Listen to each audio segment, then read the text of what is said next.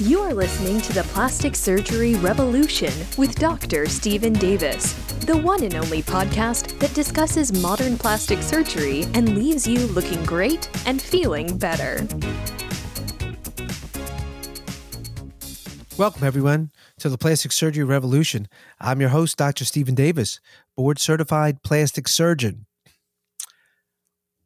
I'm so excited to show you some before and afters of our hair restorations that we're going to post them more and more on our uh, website.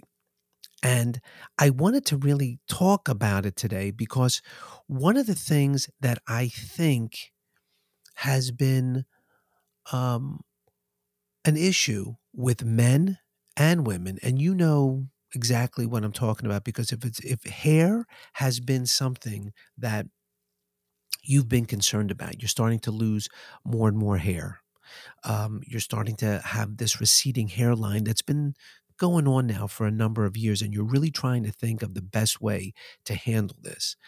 I really want you to know that the technology and the state of the art of hair restoration is really incredible. Now, for some of you that know this, I'm just reiterating some uh, details about my past with doing hair transplants. But way back when, when I first got out of my residency program and fellowship, I used to do hair transplants a good amount.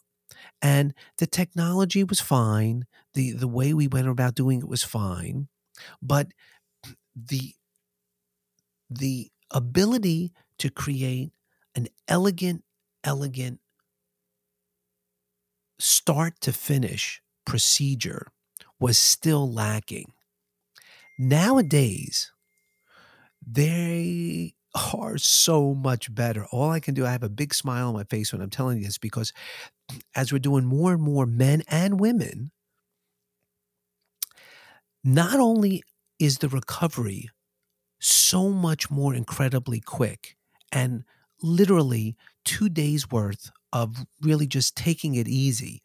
The the amount of discomfort that all of you that have had this procedure done just tell me it's completely not even an issue.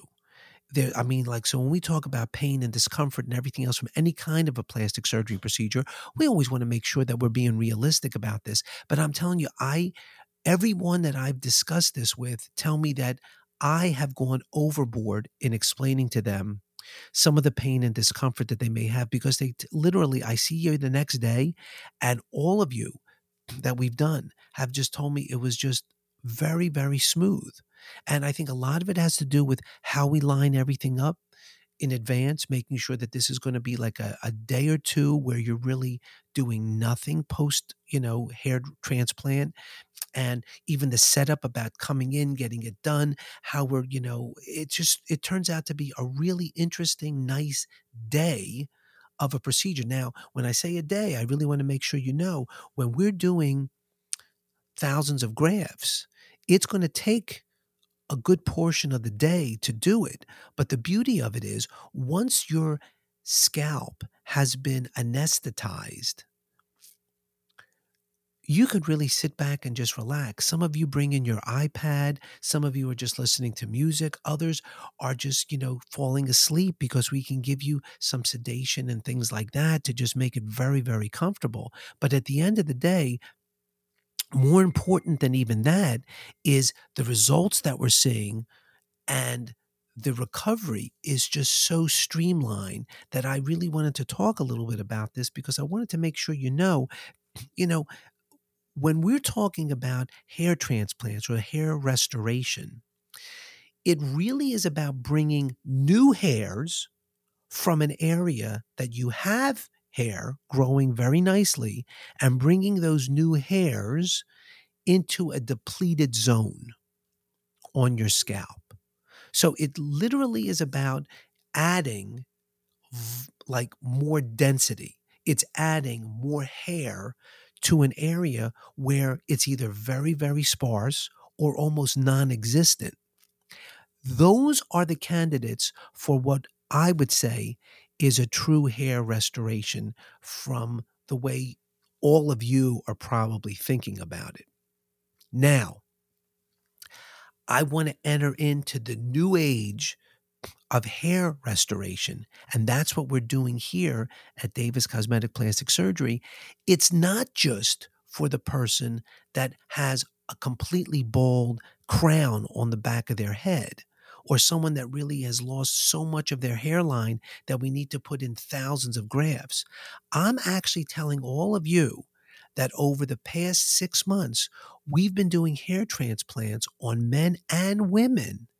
And a lot of women, because of COVID related stress, hair loss, and other things, where we're literally just filling in an area that may have started to go either bald or just very sparse.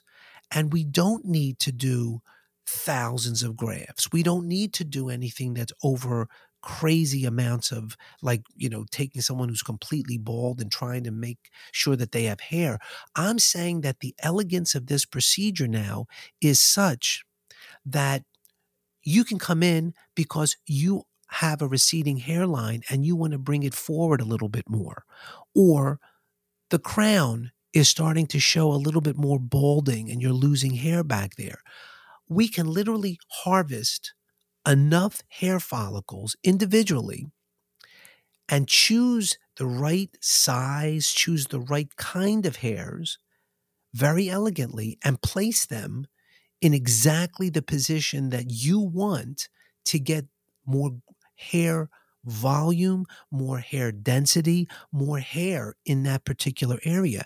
And I have to be 100% honest with you up until these past six months, I really didn't think that there were so many women that really were concerned about this particular problem because most of you, and you know who I'm talking about, you know, you have so much hair, but all of a sudden when you come in for the consultation and you start to show me, yeah, I have a lot of hair, but take a look at this. And some of you have extensions, some of you have other things to mask some areas that have really started to get very sparse or even bald in certain areas. And we can actually change that for you.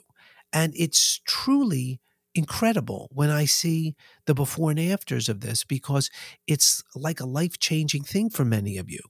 And I'm sure you know friends or family, and it could even be you that may have had a hair transplant years ago. A lot of guys had it done years ago. And you know, the stigma of uh, you know a scar on the back of the head or just having hair transplants that don't look natural and i'm here to tell you that the state of the art of hair restoration can be done in such a way again if you're a good candidate for this if you have the right type of donor hair if we're doing it in the proper fashion if we're doing all of these things that we know that we're supposed to be doing you can have a very elegant result, have it very natural looking. And let me just add one more thing. This does not have to be an all and done procedure.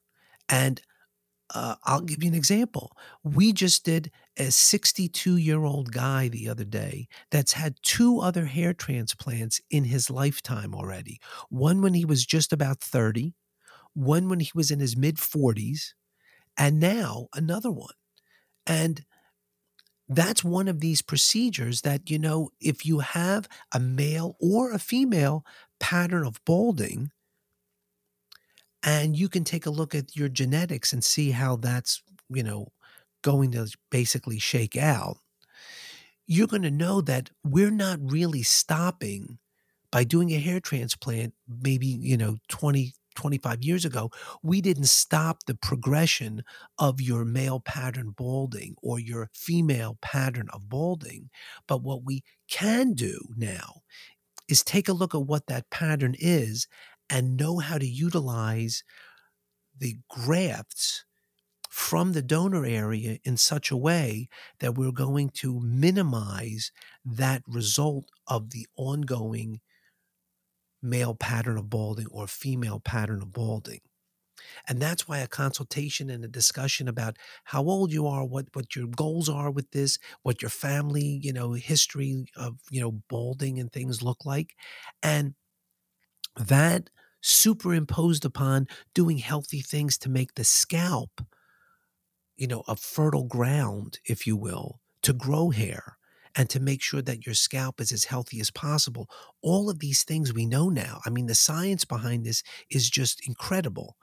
And that's why, if this is something that you're really interested in, definitely look into the whole idea of what's new about not just hair restoration, but what's new in the whole field of making your scalp as healthy as possible so that even the hairs that are still growing on your head can be healthier, thicker, look better. And if it is an area that you really want to bring more hair into an area of your scalp, then by all means look into everything that has to do with hair restoration because I think you're going to be very, very surprised, pleasantly surprised in what the before and afters look like. And I've been documenting uh, the donor area and the recipient area the day after, two or three days after, a week, a month.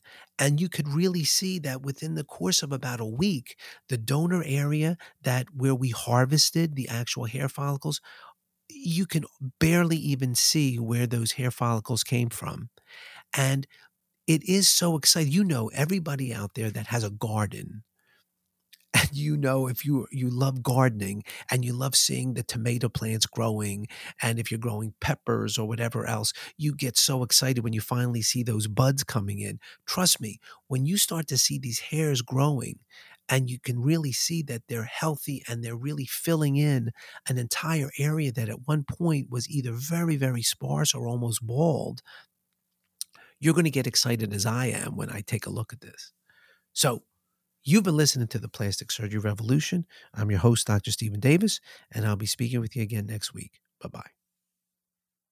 Thank you for listening to the Plastic Surgery Revolution with Dr. Stephen Davis. Please subscribe to our show in iTunes, Stitcher Radio, or whatever app you use to listen to podcasts. Keep listening, looking great, and feeling better.